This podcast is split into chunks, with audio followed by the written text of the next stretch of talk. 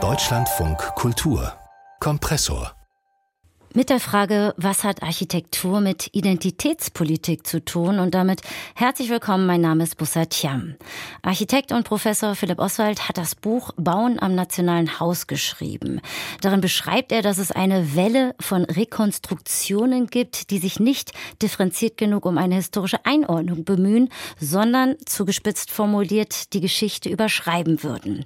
Ein Thema, mit dem er sich schon lange auseinandersetzt. Es geht um sogenannte Symbolbauten und meine Kollegin und Architekturkritikerin Laura Helena Wurth hat's gelesen. Und wir haben uns zunächst am Berliner Stadtschloss abgearbeitet. Da wurde ja auch der Wiederaufbau schon kontrovers diskutiert. 677 Millionen hat der Bau gekostet. Äh, ja, meine Frage war, wie lautet die Kritik, die Warnung, die Oswald in diesem, man könnte ja auch erstmal naiv sagen, barocken mit Stuck versehenen Schloss sieht? Also dazu muss man einmal ganz kurz sagen, dass Oswald sich schon lange an diesen Rekonstruktionen abarbeitet. Beim Schloss ist es eben so, dass man sich dort mit einem, ja, einem Geschichtsverständnis eigentlich von 1713 wieder aufgebaut hat. So ist die Fassade eben äh, ja, rekonstruiert worden. Also aus einer Zeit, als es weder die Nationalsozialisten gab und der Zweite Weltkrieg auch nicht stattgefunden hat. Also man versucht irgendwie diesen Teil der Geschichte einfach zu ignorieren, nicht sichtbar zu machen, anstatt sich damit auseinanderzusetzen. Und ähm, eine Darstellung ja zu einem Zeitpunkt von Geschichte, als irgendwie noch vermeintlich alles gut war, was es ja auch damals nicht war. Das ist ja ein sehr seltsames mhm. Verständnis von Geschichte. Wir wissen ja durchaus, dass die Gesellschaft damals eben gar nicht unbedingt so gut war, was natürlich immer deutlicher auch wird, äh, wenn wir darüber sprechen, dass das Humboldt-Forum mit den ethnologischen Museen jetzt dort drin ist und diese Artefakte da drin lagern. Und die wurden ja damals auch nicht aus einem, aus einer freundlichen Neugier Deutschlands ähm, irgendwie nach Deutschland gebracht, sondern wie wir wissen, aus kolonialen Bestrebungen. Mhm. Und ähm, das äh, ist natürlich irgendwie ein merkwürdiges Geschichtsverständnis. Und wenn man davon sprechen würde, Dinge in einen vermeintlichen Urzustand zurückzuversetzen, ja, dann hätte man wahrscheinlich nach der Sprengung des Palasts der Republik äh, die Brache dort liegen lassen müssen, weil ganz ursprünglich war da ja mal gar nichts. Ähm, genau. Und was Oswald eben aber auch dazu sagt, ist, dass dieses in ganz oft gar nichts mit dem Äußeren der Rekonstruktionen zu tun hat, weil die Bauvorschriften natürlich heute ganz andere sind und ganz andere Bedürfnisse herrschen. Also auch wenn wir uns zum Beispiel diese Altbauwohnungen angucken, in denen man ja so gerne wohnt und ähm, die so als schick gelten, die sind für eine Gesellschaft gebaut, die irgendwie Anfang des 19. Jahrhunderts äh, sehr, ja, sehr auf Klassenbedürfnis ausgerichtet war. Da brauchte man repräsentative Räume und die möglichst weit weg waren von den Wirtschaftsräumen. Die Belletage. Äh, genau. Und das ist ja heute ganz, ganz ganz anders. Da brauchen wir eigentlich ein großes Wohnzimmer und äh, in dem auch die Küche stattfindet. Und so ähnlich ist das äh, mit diesen Rekonstruktionen. Da hat man dann eine Fassade, die gar nicht zu dem passt, was da drin ist, was an Bauvorschriften eben, wie gesagt, liegt.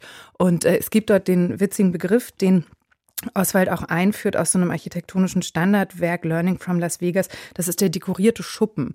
Wenn man quasi vom Äußeren überhaupt nicht darauf schließen kann, was einen jetzt eigentlich im Inneren erwartet. Man geht dann da relativ ahnungslos ran. Aber die Symbolik dahinter ist natürlich auch ein bisschen weniger lustig, weil es ist äh, sozusagen draußen präsentiert sich eine historische Idee und innen ist dann die Gegenwart, also im Sinne von Gegenwart, aber bitte unsichtbar, Gegenwart, aber nicht so, dass sie wehtut das sind die Fragen, die Philipp Oswald sich dort stellt. Und ähm, Genau, das äh, ist einer von diesen vielen Vorwürfen, die er formuliert. Also ich genau sehe den Vorwurf, aber man könnte natürlich gegenargumentieren, dass das Schloss ja zum Beispiel nur eines von vielen Gebäuden in Berlin ist, äh, genauso wie die rekonstruierte Altstadt in Frankfurt ist ja auch nur ein Teil des Stadtbilds. Es gibt ja auch äh, die berühmte Skyline, die Wolkenkratzer, habe lange Zeit auch in Frankfurt am Main gelebt. Also kann man wirklich sagen, dass es eine Welle an Rekonstruktionen in Deutschland gibt? Also Welle ist wahrscheinlich sehr überspitzt gesagt. Das beschreibt er auch, dass das ein wenig überspitzt ist. Aber man kann ja gar nicht leugnen, dass diese Orte, an denen das passiert wird, äh, an denen das passiert, einfach Orte sind, die wichtig sind für so eine Stadt. Auch dort, wo jetzt zum Beispiel das Schloss steht, ist einfach ein Ort, an dem man sich als Gesellschaft auch seiner selbst vergewissert, an dem man sich fragt, wie wollen wir eigentlich gesehen werden, auch von außen. Also auch wenn man sich überlegt, dass das und auch die Frankfurter Altstadt zum Beispiel ja Orte sind, an denen jeden Tag Horden von Touristen durchmarschieren und dann denken, denken, ah, das ist Deutschland, mhm. das ist Deutschland, äh, ein Preußenkönig, wo keiner drin ist, eine Altstadt, in der es irgendwie keinen Schlachter mehr gibt, sondern nur noch teure äh, Klamottenläden und Souvenirshops. Also ähm, das ist ja auch immer eine Frage, wie formieren wir uns da? Also es sind auch eben gerade das Schloss war eben ja auch ein historisches Zentrum. Und wichtig sind diese Orte eben auch, weil viel davon, nicht alles, wie man beim Schloss unter anderem ja weiß, wo die Fassade ja komplett aus Steuergeldern finanziert worden ist, dass da ja trotzdem bei beiden Projekten, die wir jetzt genannt haben, der Altstadt als auch dem Schloss viel, viel Steuergeld drin hängt. Also Geld, was uns eigentlich allen gehört. Und selbst wenn man sagen würde, theoretisch, da würde gar kein Steuergeld drin hängen, müsste man sich fragen, warum wollen wir diese wichtigen Orte äh, privaten Investoren und Privatbauenden eigentlich in die Hände legen und sagen, äh, verwirklicht da mal eure privaten Ideen davon, wie es hier aussehen soll, an öffentlichen Plätzen. Mhm. Ähm, das sind so Fragen, an denen äh, ich Oswald sehr, sehr gut folgen konnte. Ja, und vor allem, wer sind diese Menschen, die da privat ihr Geld reingesteckt haben? Die Frankfurter Altstadt ist ja auch so ein Prestigeprojekt, das gerne als positives Beispiel geführt wird. Ähm, welche Probleme erkennt Oswald denn da? Also zum einen, und das klingt jetzt erstmal gar nicht ähm, ja, das klingt jetzt für uns beide, die wir hier gerade stehen, erstmal gar nicht so wichtig, aber es ist nicht barrierefrei. Das heißt, jemand, der einen Kinderwagen schiebt oder jemand, der einen Rollstuhl braucht oder auch nur mit dem Rollator unterwegs ist, der kann da eigentlich gar nicht teilnehmen. Und da sieht man schon, dass so eine Gesellschaft im Mittelalter halt eben nicht besser war, sondern mhm. eben an ganz, ganz vielen Punkten auch viel, viel schlechter. Und wir wollen doch eigentlich, ähm, wenn wir heute bauen, dann würden wir doch eigentlich meinen, dass wir diese Sachen besser machen und äh, da das halt einfach direkt mitdenken.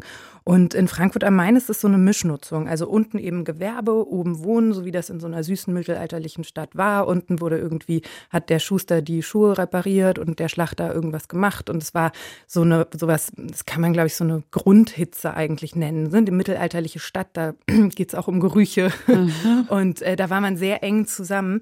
Das ist so die Idee, die ist ja eigentlich auch ganz schön, dass man sagt, Arbeiter, Handwerker, alle, alle auf einem, nur Kosten halt dort. Das sind Eigentumswohnungen, die in dieser Rekonstruktion gebaut worden sind. Die fingen an äh, 5000 Euro pro Quadratmeter und die Ladenpreise sind bei 55 ähm, Euro den Quadratmeter für die Mieten. Also das ist nicht so, als könnte da jetzt ein Handwerker sich heute noch in irgendeiner Art und Weise eine Wohnung leisten. Mhm. Und es gibt in Frankfurt wie ja auch in Berlin ein massives äh, Problem mit dem Wohnraum. Das heißt, es gibt keinen. Und man hat dort halt so ein paar wirklich ähm, an einer Hand abzählbare Wohnungen hingebaut ähm, und hat mit so einer Art Symbolpolitik gesagt, wieso wir haben noch Wohnungen gebaut. Mhm. Dabei hätte man natürlich dieses Geld, allein die ähm, Feierlichkeiten zur Eröffnung der Frankfurter Altstadt haben 1,5 Millionen Euro gekostet. Und ähm, die Frankfurter Stadt war mit 140 Millionen Euro drin bei dem Projekt, was insgesamt 272 Millionen gekostet hat.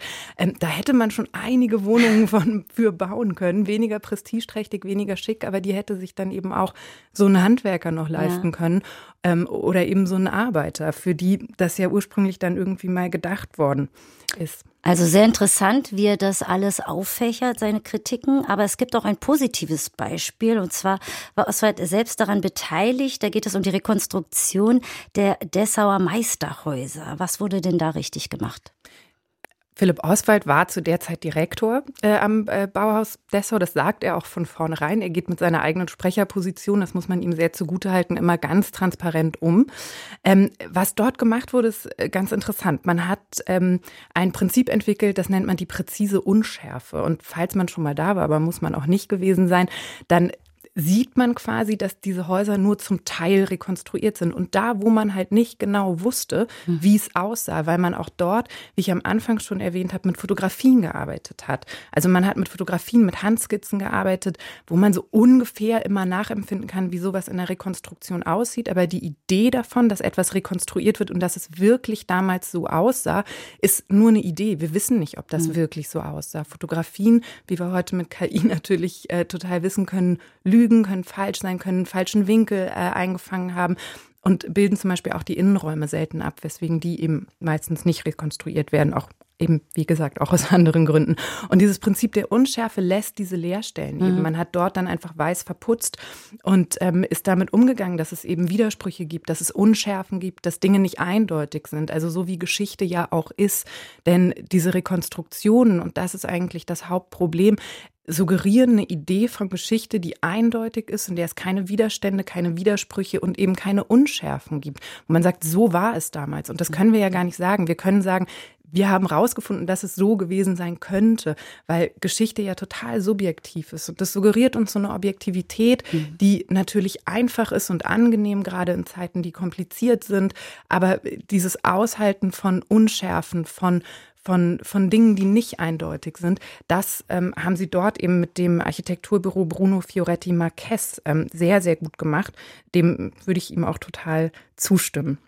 Also es geht vor allem auch um das Aushalten von Ambivalenzen, höre ich raus an der Stelle. Würdest du denn ähm, insgesamt nochmal sagen, es ist richtig, dass diese historischen Bauten angeprangert werden? Wir senden ja auch beispielsweise aus dem äh, Stadtschloss, dem Berliner Stadtschloss. Da befindet sich das Humboldt-Forum. Also wie problematisch ist das alles? Also problematisch ist, ähm, das bezeichnet Oswald, da würde ich ihm auch zustimmen, ähm, diesen idealisierten, zeitlosen und fiktiven Zustand von diesen Gebäuden. Weil, wie gesagt, warum hat man sich entschieden, das zu dem, genau dem Zeitpunkt einzufrieren und nicht 20 Jahre später oder 20 Jahre davor. Das Schloss zum Beispiel ähm, ist in seinem Zustand zum Beispiel 1800 schon wieder viel, da sind so Sachen dran kaputt, weil es ja auch immer wieder Aufstände gab, auch in Berlin. Die wurden überhaupt nicht ähm, festgehalten und auch das wäre ja ein historischer Zustand gewesen, in dem man es hätte erhalten können. Ähm, das ist eben dieses flache Bild von Geschichte und eben, wie gesagt, wie ich schon sagte, dieses, ähm, ja, dieses, dieses Nicht-Wahrnehmen wollen davon, dass es einfach subjektiv ist. Und das legt Oswald in seinem Buch total gut dar, indem er aber auch ganz klar sagt, dass er als Aktivist spricht und eben nicht als neutraler Beobachter. Ich finde das gut, das immer wieder zu mhm. betonen. Mhm. Ähm, und dass man aber trotzdem immer ganz genau gucken muss, wer will diese Rekonstruktion, aus welchem Lager kommen die, woher kommt das Geld dafür. Ähm, das sind Dinge, die denen man nach Lektüre dieses Buches auf jeden Fall wacher begegnet. Welcher Idee von Geschichte geben wir Raum? Woran wollen wir uns erinnern? Das bespricht das Buch Bauen am Nationalen Haus vom Architekten Philipp Oswald. Unsere Architekturkritikerin Laura Helena Wurth hat es für uns eingeordnet und keine Kompressorinhalte verpassen funktioniert, indem Sie unseren Podcast abonnieren.